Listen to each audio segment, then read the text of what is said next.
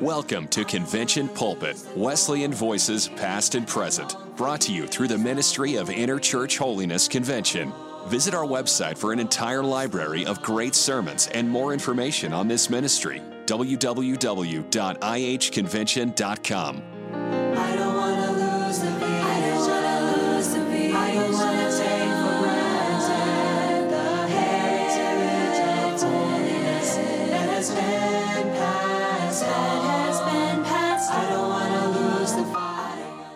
H.C. Van Wormer was a well known Methodist preacher. Robert Booth states of him, he was noted for his piety and his keen understanding of Wesleyan theology. This sermon is one that you'll have to pay close attention to because the audio is very old. It was recorded 62 years ago in 1959 at Sea Breeze Camp Meeting, and it's titled, How Shall We Escape If We Neglect So Great a Salvation? I know you'll enjoy this wonderful sermon. heritage of holiness that has been passed on. I don't wanna lose the fire. I don't wanna lose the I read to you from Hebrews, the first chapter, a few ver- uh, verses, and then going into the second. Let's not pay any attention to that chapter 2 division. These chapter divisions, men have put in here. And a lot of times you lose the thought. God, who at sundry times, that is in many separate revelations, and in divers manners or in different ways, spake in times past unto the fathers by the prophets, hath in these last days spoken unto us by his Son, whom is appointed heir of all things, by whom also he made the world, who being the brightness of his glory and the express image of his person, and upholding all things by the word of his power, when he had by himself purged our sins, sat down on the right hand of the majesty on high, being made so much better than the angels, as he hath by inheritance obtained a more excellent name than they. Therefore, or since all this is true, we ought, or we must, give more earnest heed to the things which we've heard. Lest at any time we should let them slip, or drift by them. For the word spoken by angels was steadfast, and every transgression and disobedience received a just recompense of reward. How shall we escape if we neglect so great salvation, which at the first began to be spoken by the Lord, and was confirmed unto us by them that heard him? Now my text tonight is a question that no philosopher is able to answer. I don't care how many degrees he has or how much he knows about philosophy. He is unable to answer the question. It's a question that a man that a thousand times wiser than Solomon is unable to answer. It's a question that no scholar, and we're in the days when we have a lot of scholars, but there's no scholar. I care not how well qualified he is or how big he is can answer this question. It's a question that no writer, with words dripping from his pen like golden poems, uh, he's unable to answer the question. It's a question that no orator, we got a lot of oratory today. That's one thing I don't know anything about or how to do. I don't know how to tell you about the comet going pulling the hair out of it and so on, but all of that, all of that cannot answer the question my text is tonight. Then it's a question that no historian, familiar with all the ages of the past, he cannot answer. Then it's a question, now we're going higher, that the angels in heaven, and I say that carefully, are unable to answer. It's a question that the satanic hosts are unable to answer. It's a question that all the theologians on earth are unable to answer. It's a question that the Holy Spirit Himself is unable to give you an answer. It's an answer going to the very highest that God Himself cannot answer. How are you going to escape? He didn't say if you murder. He didn't say if you commit adultery.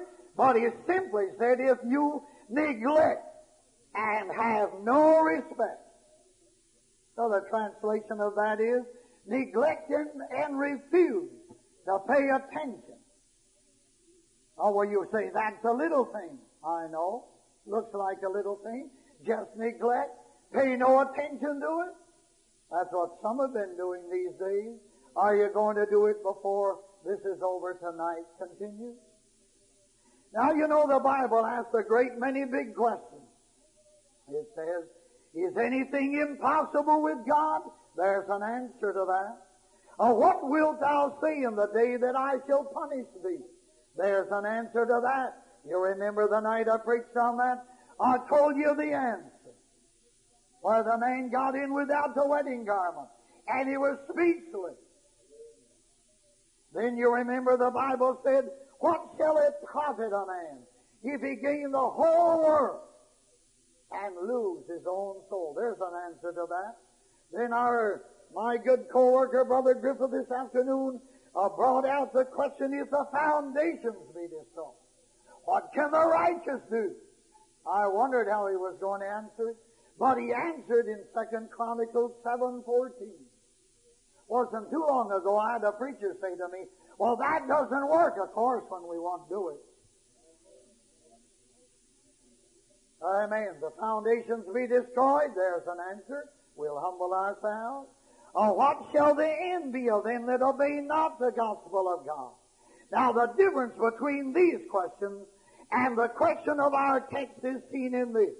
That whereas there's an answer somewhere to all the questions and others that I could have brought up tonight, there's no answer in heaven or hell or on earth to the one that we're using tonight as a text. Now I want you to notice the unanswerable question. How shall we escape? Young fellow I was in school with years back. He's a dentist. Has a very large practice. Years ago, I was up in that area in a camp meeting.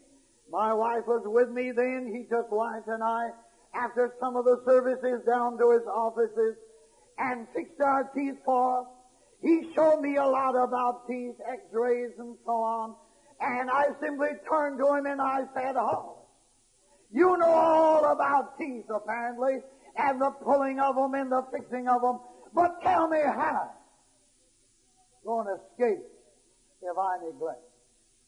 And Hollis just couldn't answer. He had nothing to say. Years ago when I came back from the service shattered in body, our government finally sent me to a noted doctor in the city of Rome, New York, that had been a colonel in the army. He was then mayor of the city. And Dr. W.B. Reed took a liking to me and took me in his office and was teaching me to be a trained attendant. That was something I had no feeling for with the condition I was in. But I worked for him for over a year, and he, he and I became great friends. And I'd sit in his office at night and answer the telephone. Now he could tell me a lot about uh, therapeutics and a lot of the different diseases and so on. I won't take time to mention. But when you got all through and we had some good talk, I'd say to him, Dr. Reed, you're a great surgeon. You know how to cut them open, put them together. You're mayor of the city. You're one of the most noted doctors in this area. Tell me how I can escape if I'm ignorant. And that great physician couldn't do. I could go to electrician's laboratory, and I know some of them, and I marvel at those fellows that know how to handle these uh, wires with high tension wires and all that stuff running through it, and still keep alive. They can tell you a lot about kilowatts and amperes and so on, but there's not a one of them that can tell you how you can escape if you neglect. I'm not talking about awful sin. I'm not talking about deep sin. I'm talking about what the majority that are living moral, clean lives are doing. And what a lot of you have done day after day and night after night in this camp meeting. Amen. I had to take college chemistry.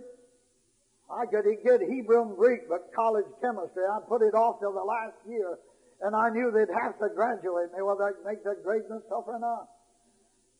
I had an excellent teacher, Miss Burnell. Miss Burnell seemed to know a lot about chemistry. I could say to Miss Burnell, you know about chemistry and these different things, but Miss Burnell, tell me how I can escape. She couldn't tell me. I can go to the best criminal lawyer in America. The man that can get a, a fellow by that he knows is guilty. We got a lot of those shysters in America.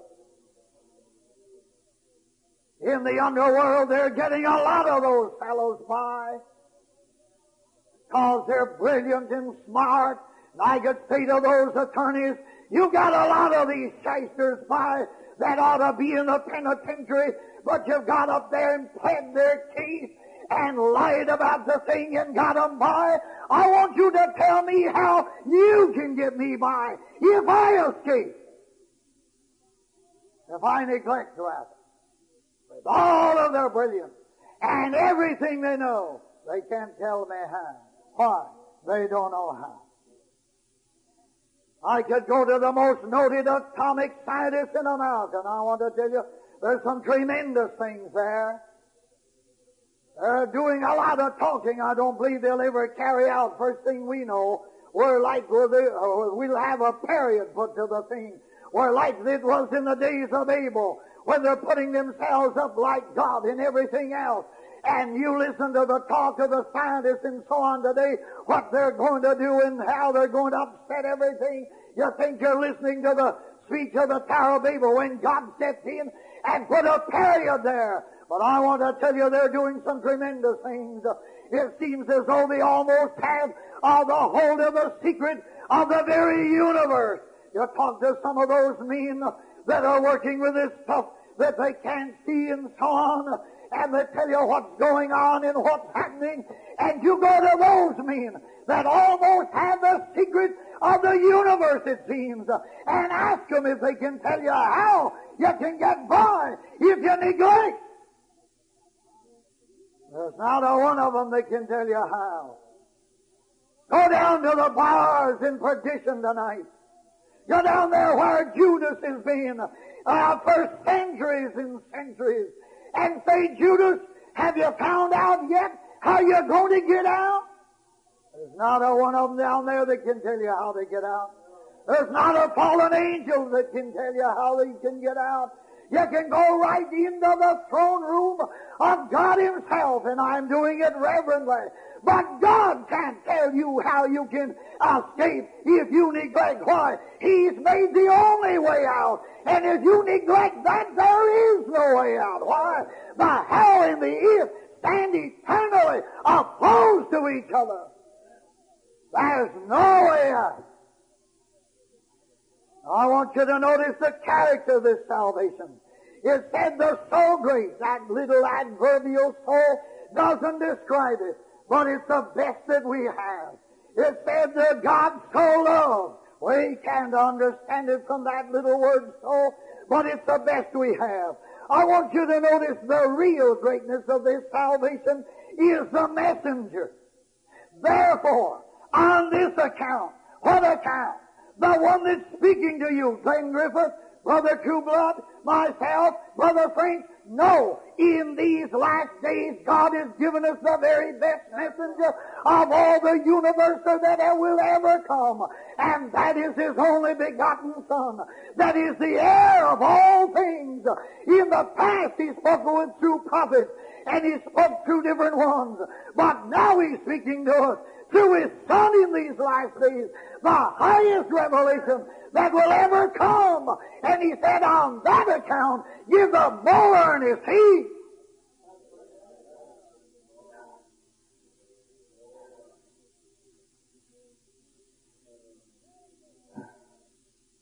He's superior to angels. I don't know if that ought to go over that again. Because he is God's son, therefore give heed. Because he is the heir of all things, therefore give heed. Because he has made the world, therefore give heed.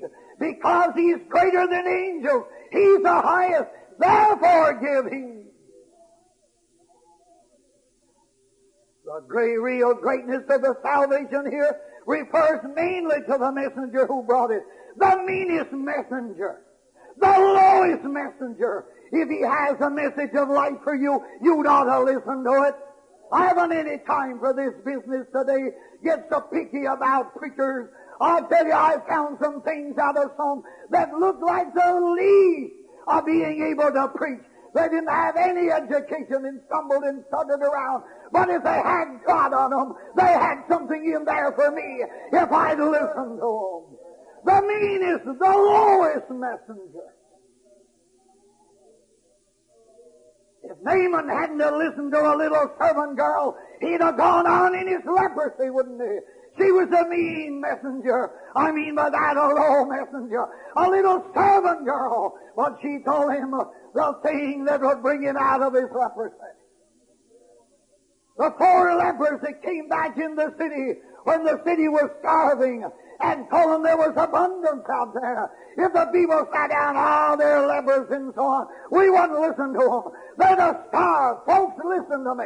Let's not be so picky about what we're getting today. There's some that I don't know to, uh, very much as far as school's concerned, but I want to tell you they know a lot as far as God's concerned, and we'd better listen to that.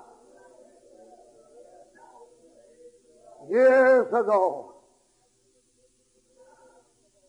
I was in the state of Indiana in a meeting when I was first starting out. I sat there in the Sunday school class and listened when it came this man's turn to read the verse in the Sunday school quarterly. He couldn't read it. His wife would sit there and whisper it in his ear, and he'd repeat it after her. Now, Lot wouldn't do that today, but he did it. But I want to tell you, when that fellow got on his knees uh, and began to talk to God, he had a language and of something I never saw any PhD have or anything. I want to tell you, heaven began to bend and earth began to come up. Folks, we got the highest messenger. That's why it's so great. We need to give heed. Well, the greatness of it uh, is not difficult to see why it should be called for the so great. The excellency of it is denoted by the word so great. The absence of any correlative implies it be so wondrous that its greatness cannot be expressed. It is not merely a great salvation or not even the great salvation, but the so great salvation, folks. It's a tremendous salvation.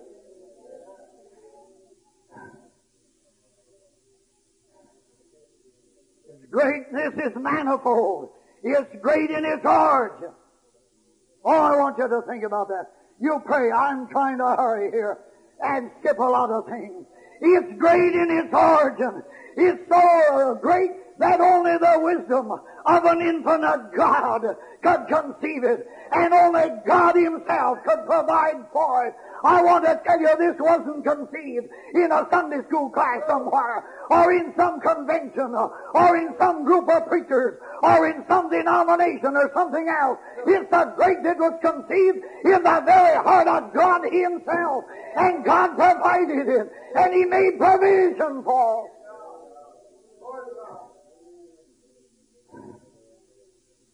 The Christian religion declares that God has come down to man. Stop to think of it. God Almighty has stooped and bent down to help us. Amen. Then it's great because of the cost. I want to tell you, if you will take and study this, the life of sacrifice that Jesus made for the world, the great heart of God couldn't let us go. I want to tell you, you see the blood, the sweat, the agony, what's in there. You take and study that in the original, the death of Jesus Christ and his suffering and his sacrifice. I started to do that, and I want to tell you, I'd hardly got started before my heart was broken and smashed when I saw what it cost God and the Son of God to make a way of escape for me. Then it's great in the evil that it saves us from. I want a major on that tonight. We've had a lot on that. But I want to tell you tonight what Brother Griffith was preaching to you last night about the tribulation this whole world is standing on the verge of the awfulest suffering that is ever seen. This world is right on the verge of everything breaking loose and all hell letting loose that the world has never seen. And we can wake up any morning and some things have happened. I want to tell you to folks, things are on the move today. We aren't aware of what's happening. I want to tell you, look at your weather conditions. Look at the things that are happening. Look what's happened in Palestine. Look what's on the move. I don't want to miss this coming. And all over this country, young people are saying, oh well, if I miss the rapture, I can be saved. I was glad to hear Brother Griffith say that there was no place in there for that. And I talked with Brother Trueblood and Brother Griffith and I afterwards, and Brother Trueblood said no. They challenged me and said I didn't know what I was talking about. I want to tell you, if you miss it, you miss it. There's no place for any rebel to ever find a way out of this thing. Oh, you say, I'll be a martyr. If you won't pay the price now, you'll never pay the price then. Too many already that will take the mark of the beast.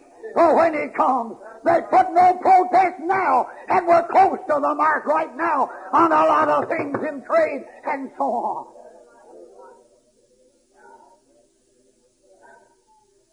They're brainwashing us. There's one reason I wouldn't have a television in my home. I don't want to be brainwashed. You get brainwashed enough in literature and things that you read. I spend a lot of money getting some magazines and things that you can get the Intelligence Digest, the Weekly Review, and some of those that'll give you the truth. Your newspapers and your magazines give you exactly what they want you to get, and that's all you're getting. Folks, if we knew, if we only knew what some of our leaders know in our nation and what can break loose any moment. You wouldn't sit here and play religion. Well, I got sidetracked there. But it's great in the evil that it saves you from. It's great in the hell that it saves you from. Some sat right here the night I preached on hell and said, I don't believe it. Your unbelief doesn't do away with the fact of hell. There's a hell.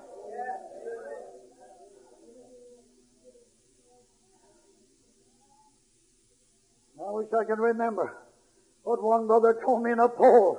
I think it was around 80% that was today didn't believe in a hell.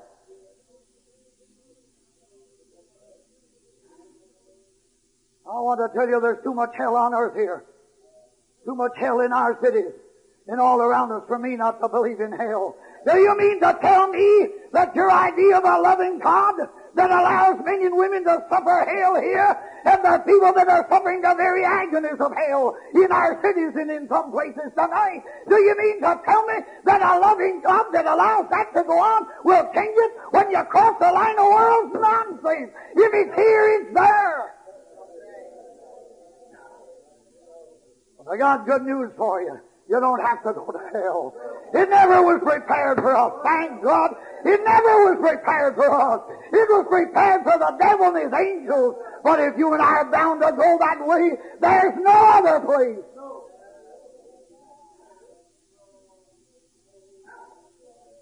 Amen. I don't think I'm hard-hearted. I'm a stern preacher, but my heart is melted. I haven't any time to play. I haven't any time to fool. Noted preacher held a meeting in the village. I was going to tell you the preacher's name. One of our own, he's in Tucson in the Veterans Hospital now. Never will preach again. His girl's unsaved. I don't know whether they'll ever get in or not. They'd listen to that noted preacher in that revival at Sand Lake, Pennsylvania, and he'd get them under conviction. Then he'd get in a lot of nonsense before he got through and drive every bit of conviction off from those girls, and they'd walk out of there laughing and ridiculing and making fun. I don't intend you to go out of here without conviction if God will only get it on your heart by any frivolity on my part.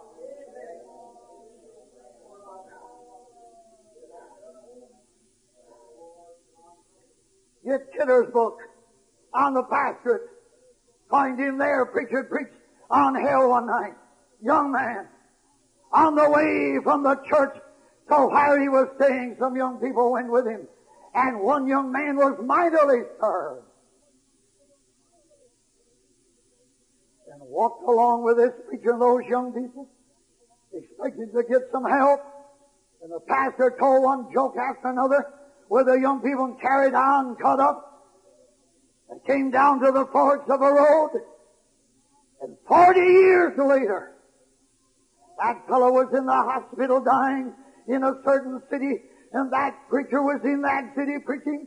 He called him in the hospital, called him into his bedside, and he said to him, preacher, 40 years ago, you remember preaching on hell one night in a certain place? Oh yes, yes. And I was in that service, thank God. And I was mightily stirred, thank God. He said, wait a minute, wait a minute before you thank God.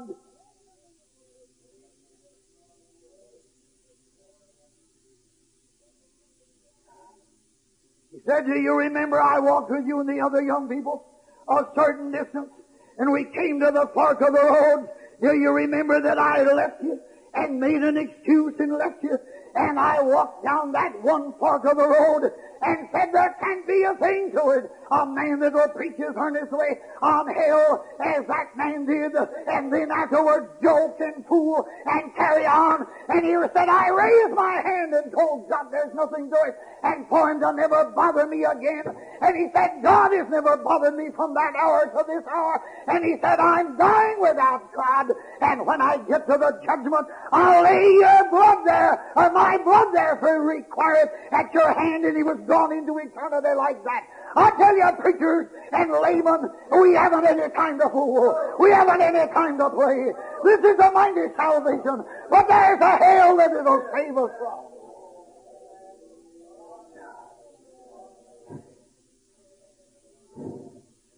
I remember the gospel never created the danger of hell. But it delivers us from it. The devil and his angels in their sin and rebellion made hell possible. I want to tell you the very worst form of blasphemy is not the man that said, I don't believe in any God. That's not the worst blasphemy. The worst blasphemy I know of, he is holiness professors that profess everything in the lids of the Bible and then are disobedient to God and walk back a life and everything else. The worst. That's the worst type of blasphemy.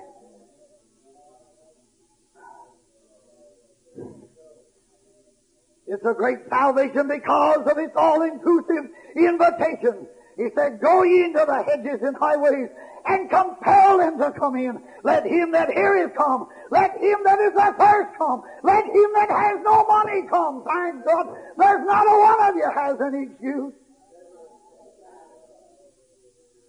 It takes you all. I don't care how deep you are in sin. I don't care how habits are fastened on you. I don't care how you're in the bondage you're locked by sin. But if you come sincerely and honestly to Him and confess, I want to tell you, be ready to turn from it. You'll find a God that's able to reach down and lift you out of it and put you on your feet.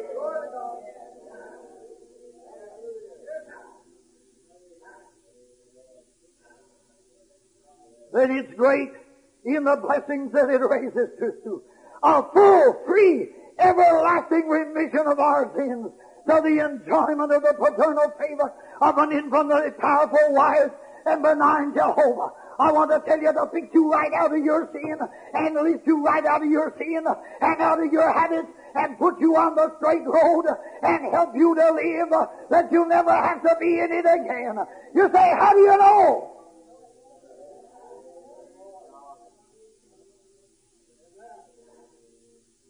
Fifty-seven years ago, my mind's trying to get my figures twisted up. 37 years ago. Backslidden. I came out of the service. Couldn't keep out of a card game to save my life. That's one thing Uncle Sam helped me in.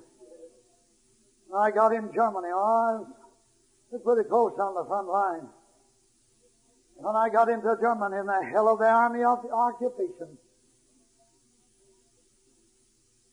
I got some habits on me. Cigarette habit. And the gambling habit. I'll tell you, I always feel like taking time off thanking God. Only one out of thousands ever get out of the gambling. Amen. I couldn't keep out of a card game to save my life. But I want to tell you one night I got down on my knees. I looked up to the one I'm talking to you about, found out what I'm preaching about tonight, and he looked down at me and said, son, you'll never have to play another card game. You'll never have to smoke another cigarette. You'll never have to go to theater again and a lot of others, and I haven't done it for 37 years. Thank God it's a mighty salvation. It'll lift you right out of the thing. Amen. I didn't have a church to help me or anybody else to help me, and my father and mother thought I'd gone crazy. You get old-time religion and refuse to support a church that has a Masonic order manism as a preacher and the summers in the basement and all the rest of it. God save me until I said I won't support any of that business or have anything to do with it.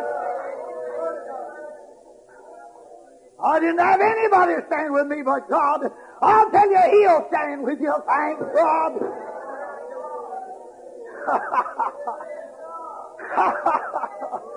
Amen. You remember Paul said they all forsook me, but he said, howbeit, he stood beside me and just poured strength into me. Quit your mumbling about nobody going with you, that you have to go alone. You don't have to go alone. All the universe of heaven will go with you, and God will go with you, and Christ will go with you.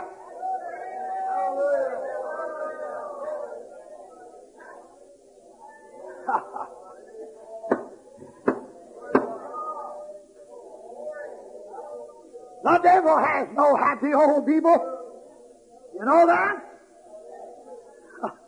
One thing that makes me realize this is more real than anything, my hair is getting gray and I'm getting older. But I tell you, I never felt him like I felt him the last few years. Amen! Doesn't make any difference how old you get.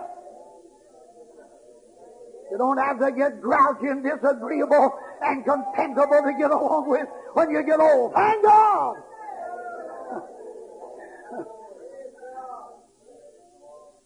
Devil doesn't have any happy old people.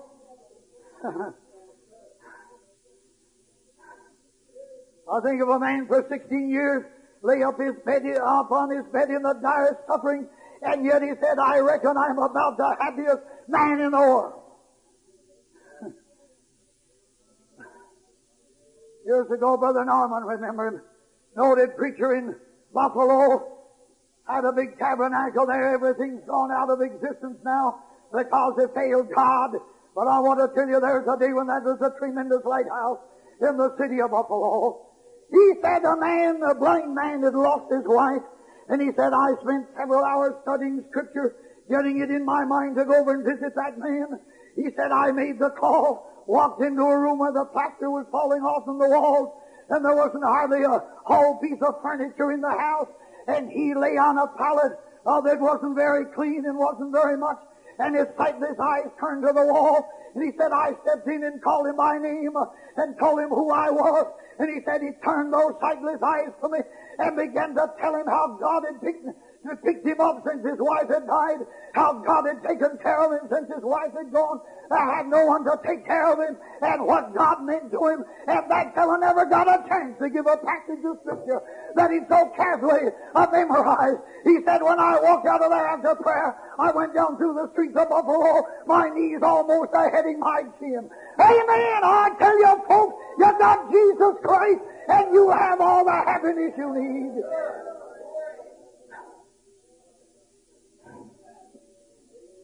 Amen.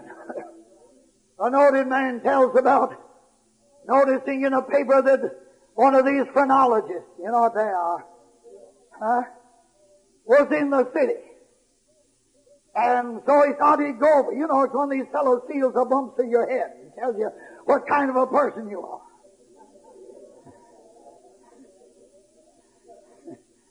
So he said, I visited it. And the fellow said that night, now tomorrow night, I want a volunteer from the, from the audience, and I'll tell them the kind of a person they are. This man said, was Dr. Savage, he said, I knew a fellow, a friend of mine, that had every mark of the lowest type of criminal. A low forehead, heavy lips, heavy thick neck, and he was a rather unlikely looking man. So I made him a visit and asked him if he'd go to the lecture with me the next night. And he said he would. He said, I asked him if he'd be the victim, and he said he would. Amen. And the phrenologist called for a volunteer. And this fellow rose and started. Oh, they said that lecturer's face turned all kinds of colors and everything else when he saw that man with every mark of one of the lowest type of criminals. And he sat down in the chair and the fellow kind of shaking, got his fingers on his head, and he kind of gently said, You're a cruel man, aren't you? He said, Yes, sir.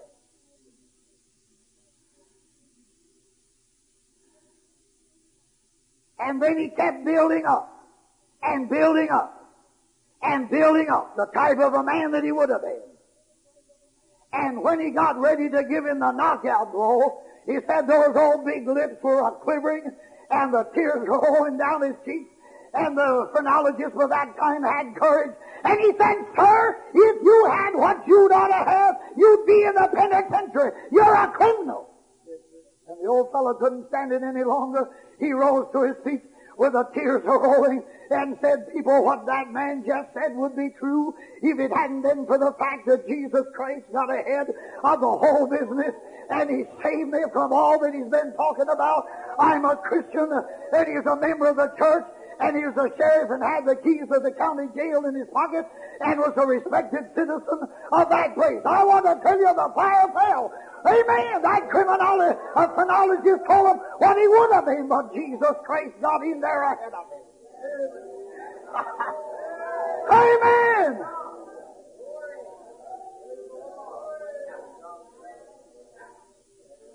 Well, amen. Some years ago, in one of the backstate mining towns in Colorado, there came an infidel to that town. He called the people together in the only civic hall in the place, and he lectured to them five nights on atheism and infidelity. And then he brought to bear every deadly, seductive, uh, argue, subtle argument that those brainy fellows can bring. And when he gave his last lecture and got through with it, he tore the Bible to, into pieces as he thought, into shreds. He denied God, denied Christ, mocked the church, ridiculed preachers, laughed at the Christians, and he said, I've knocked off your shackles. I've knocked off your fetters. You're free now. There is no God. Go ahead and do as you please. Christianity is a myth. When he said that, an old hard-fisted, callous-handed miner arose and said, Sir, may I say something? Well, he said, you may. He said, you know I don't know what you mean, mister, by that word myth. You let me say a word about it.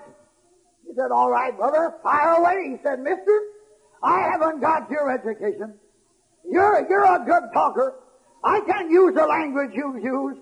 I don't know some of the words that you've used, but I've heard you every night and you're sure a good talker. But I want to tell you something. Five years ago I was a drunkard, a gambler, and worse than that. I beat my wife. I abused my children. I couldn't hold a job for a month straight. Nobody had any confidence in me. There came into this town a youngest uh, fellow. He made a lot of mistakes in his grammar. He didn't have the language that you have. He couldn't soar like you could, but he stood on the same platform where you stood and told us about a Christ that could lift us out of our drunkenness and our gambling. Uh, mister, I went forward five years ago, and that man came into my heart and into my life. I've no longer been a drunkard. I've no longer gambled. I've no longer beat my family. Mister, I don't know what you mean by myth, but if that's what it is, I want you to know that's what I've got. I believe in the myth. Amen!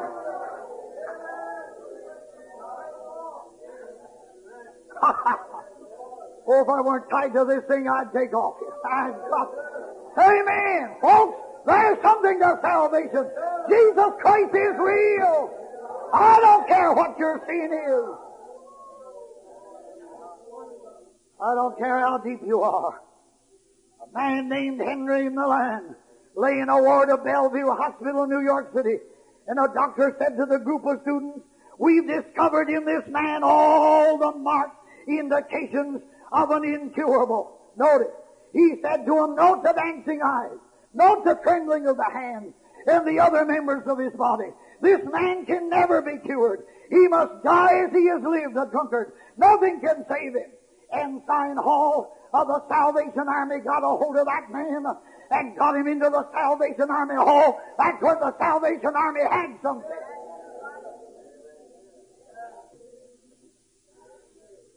They're in the same condition the churches are now. Amen. Ensign Hall got him in the hall, and that man saw drunkards and dope and everybody else getting saved, and he stumbled up there and knelt down there, and that fellow for 19 years lived without drinking, uh, and he said, uh, if I had drank again, I'd have to learn the habit all over. I've lost all taste for it for these 19 years. A doctor said he's incurable. A doctor said, man, look at him. Look at his hand. Look at the dancing in his eye. He's incurable. Science can do nothing. Thank God there's something that can do something when science and psychology and all the rest of the stuff isn't able to do a thing.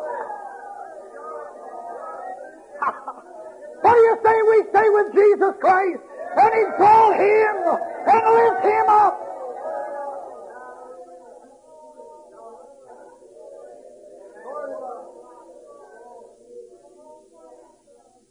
He's the only one that can change your life. He's the only one that can take the habits out of you.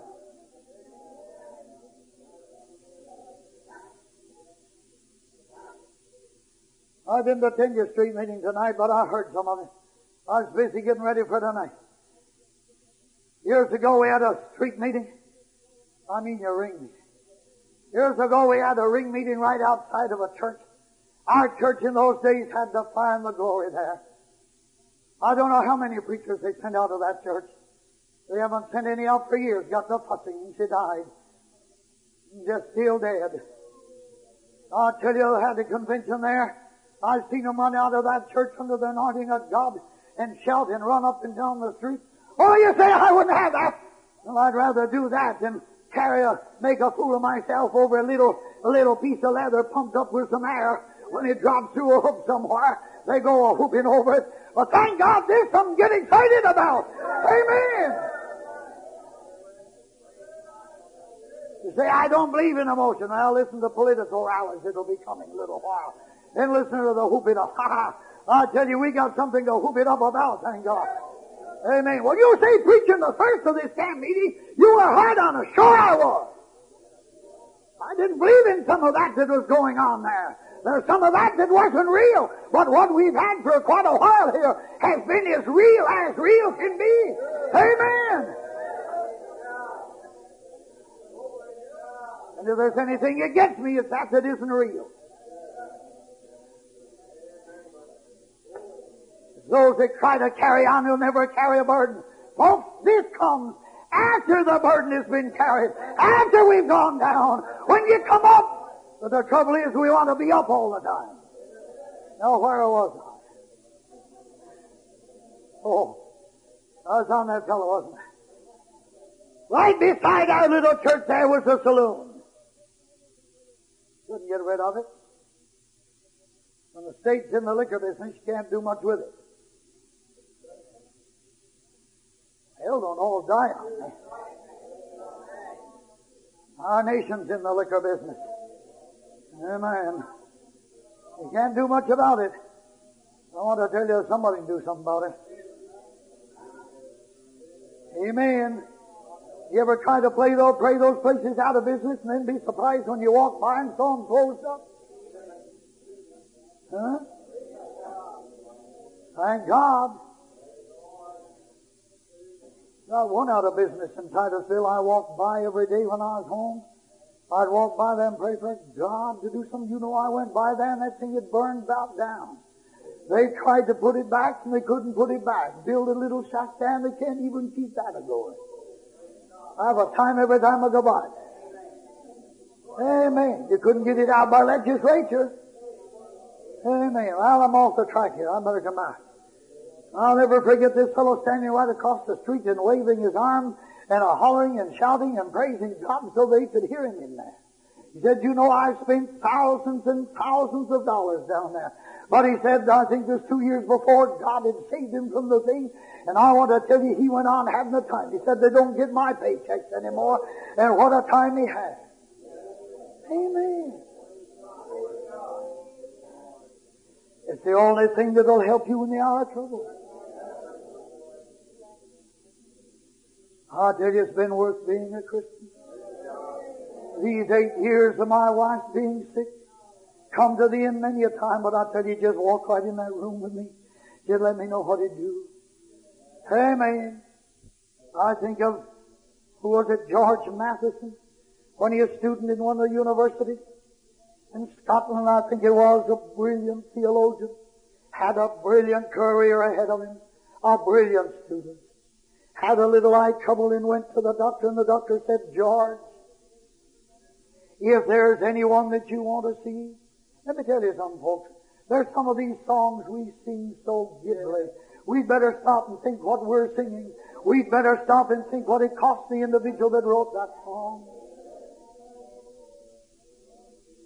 He said, George, got bad news for you.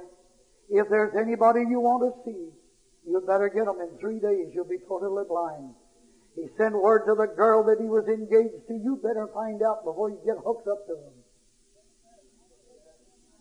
A lot of folks we can't help, but I want to help our young people. Remember, young people, this isn't something you jump in and out whenever you want it. Amen. Mark that down. And he wrote her and said, Doctor told me I'm going blind. If there's anybody that I want to see, I should get in touch with them. He said, you know, you and I are engaged, we're to be married. I want you to come. I want to see how you look before I go blind. That after I'm blind, I'll know just how you look. She wrote back, it was bad enough to go blind. She wrote back and said, George, if you're going to be blind, our engagement is broken now. I don't want to be tied up to anybody that's blind. You say, how did it affect him? Notice, oh love, that will not let me go. I rest my weary soul in thee. I give thee back the life I owe, that in thine ocean depths its flow may richer full of thee. Oh joy that seeketh me through pain, I cannot close my heart to thee. I trace the rainbow through the rain and feel the promise is not in vain that morn shall tearless be. Don't you ever sing that song lately? There's Spafford, you remember, that wrote that song. What just slipped my mind there? What is that song we sing? It's well with my soul. Oh, what it cost Spafford to write that. Put his wife and two beautiful daughters on the vessel. And then the vessel was struck in the middle of the ocean and went down and his two daughters went down. His wife got to London, wired back, and said, George, I'm safe, but alone. What did he do? Go in the dumps and lose God? No! He wrote that song. It is well with my soul. There's nothing under God's heaven that can give you peace like that but Jesus Christ. I want you to notice, and I'll have to get through here, the common danger. Our common danger. What is it? Neglect. Trace that word down. I tell you, I'm surprised. You get a surprise, you trace some of these words once in a while.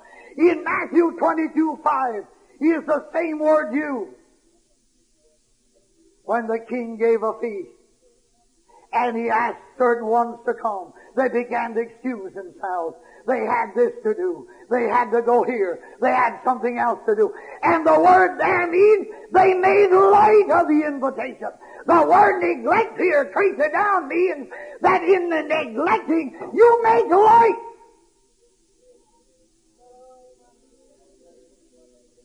Here's the invitation. God's calling you. You know what He can do. You make light of it. Don't you think it's a little thing to neglect? Primarily, this text isn't to the sinner. This text is to the Christian. All you got to do is neglect your secret prayer, neglect your Bible reading, neglect your church attendance, neglect your prayer meeting, and the next thing you know, something's happening to you. Neglect your mind. I'll tell you, I find as I'm getting older, I can't stop studying and just rest and um, go along. I'm working harder now than I did when I was younger. I'm studying things that I didn't then. I want to work this mind of mine. I want to keep it active. I want to keep it alert. I don't want to neglect it. Neglect your mind. Deteriorate. Neglect your body. Deteriorate. Decay. Neglect.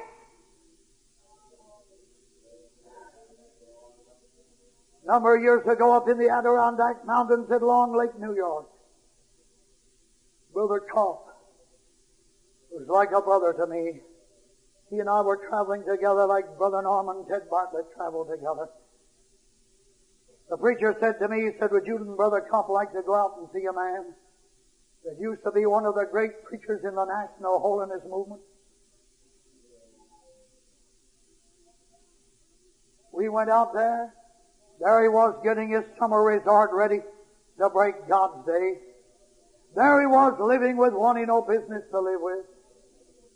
I'll tell you, when I was introduced to that man, he was about six foot three or four, snow white hair, big bushy hair. When I was introduced to him, he walked right up to me and grabbed me by the hand, put his foot up, and looked me right in the most piercing eyes that I've ever looked in. I thought, well, I'm not living like you are. You're not going to look me down. So I grabbed his hand a little firmer and shoved my foot up against it and looked him right in the eye until he dropped his head.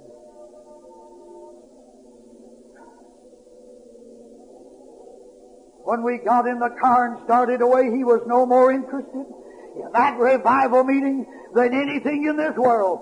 And there one time was one of the most noted preachers in the National Holiness Movement. Had preached to some of the largest congregations, had had some of the greatest altar services. I was sitting on the back seat of the car. Brother Kopp was sitting on the front with Brother Chapman. And we got a little ways and Brother Chapman turned around and said to me, Brother Van Wormer, what do you think of it? I said, Brother Chapman, I'm not thinking of him. I was bawling with all my might. I was, I'd been saying to God, Lord, if you ever see the day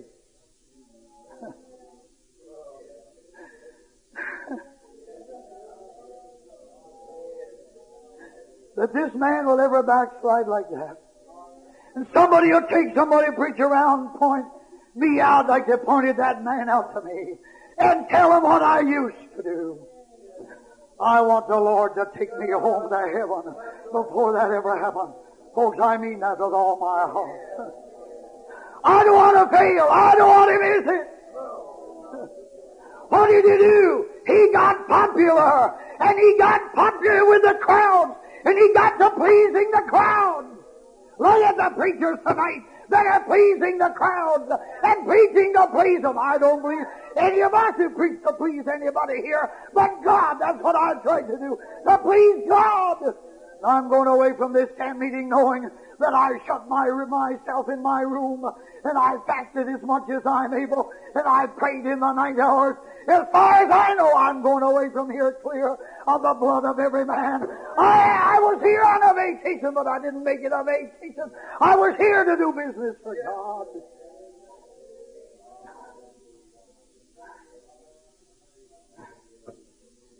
As a message to the unsaved. And I'll just briefly touch this. To the one that says, no, not tonight, tomorrow. Listen, he's not talking about murder. He's not talking about adultery. He's not talking about thievery, any of that.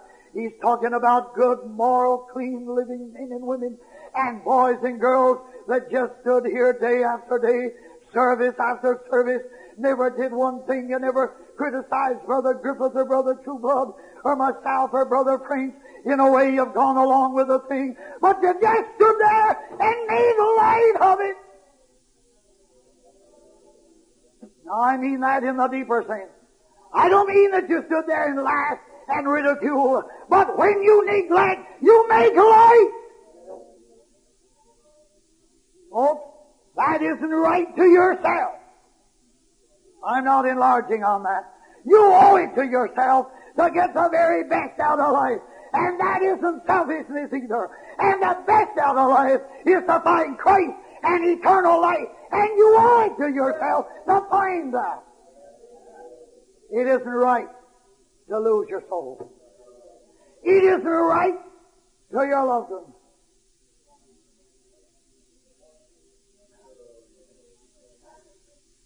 You've got an influence.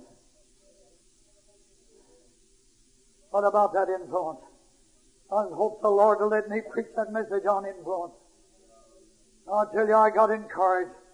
I preached it for the first time, I guess, at Cincinnati at the convention. A girl in there, preacher's daughter, just a rebel. I thought that girl never makes the grade. Her father told me a little while ago, he said my daughter was in there. She heard the message on influence, saw what her influence was on others, and that girl has yielded to God and walking with God. Why? She saw influence. That's another reason I couldn't get a TV. I think too much of my influence. What about your influence? Folks, it isn't safe. It isn't safe. I expect to get on the plane, go back home Tuesday. There have been a lot of crashes on the plane. I may never make it home. But if I don't, I'll be in another home. It's all settled. Everything is fixed. Folks, it isn't safe. It isn't safe for some of you to go out of here tonight and let this camp meeting close. I believe this Brother Robertson, PA here, my good vice president told a number of years ago, I think he's holding a meeting at Pittsfield. This young couple one night stood and shook like a leaf. They said, tomorrow night, if we feel like this. Now, can you understand that? Huh? That's a puzzle to me. Stand there and shake like an aspen leaf in sweat. And say, tomorrow night, is that right, Brother Robertson? Tomorrow night, if we feel like this, we'll come to an altar. There was no tomorrow night. As they're coming out of Youngsville or going to Youngsville, there's a railroad track there. They stopped their car for the coming oncoming train. Nobody knows what happened. That car started and got on the track the same time the engine hit. They picked them up in pieces. Picked them up in baskets. They said if we feel like this tomorrow night. There was no tomorrow night. Brother Robertson will bear me out on this. When I first went into the work I'm in now as president of the conference, we just moved enough stuff in Titusville that I could stay all night. I'd had a dedication of our Greenwood church.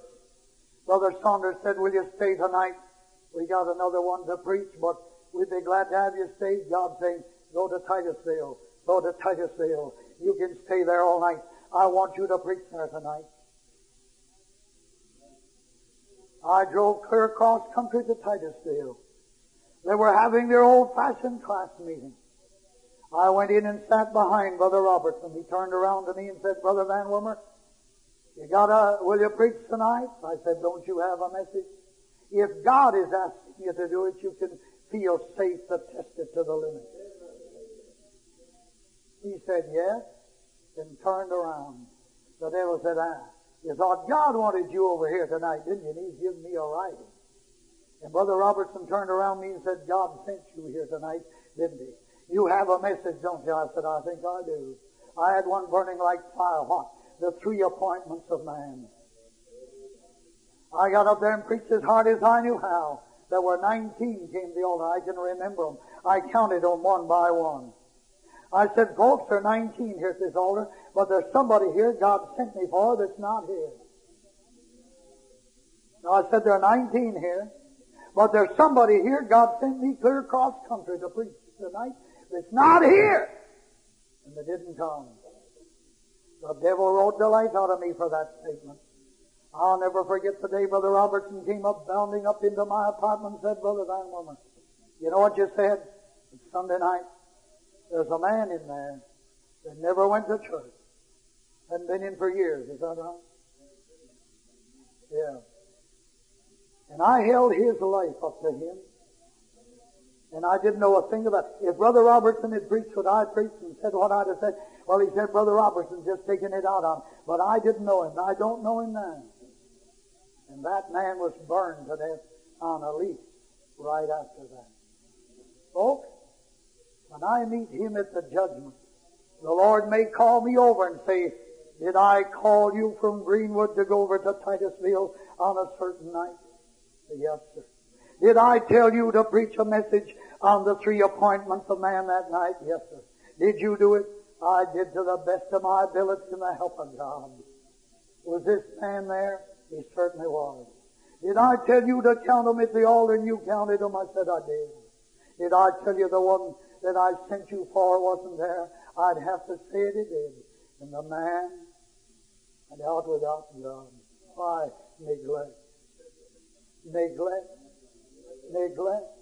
Folks, the majority of people are not lost because of some big sin, but neglect. Now I realize it's late, and we've had a good altar service this morning and a powerful message this afternoon. But now let's hold steady. I don't want to take for granted the heritage of holiness that has been passed on. I don't want to lose the. Thank you for listening to Convention Pulpit, a ministry of Interchurch Holiness Convention, featuring Wesleyan voices past and present. For more sermons or for more information, visit www.ihconvention.com. This ministry is made possible through the financial support of our listeners. You may give online at ihconvention.com or send your donation to IHC, Post Office Box 99, New Berlin, Pennsylvania 17855, USA. Has been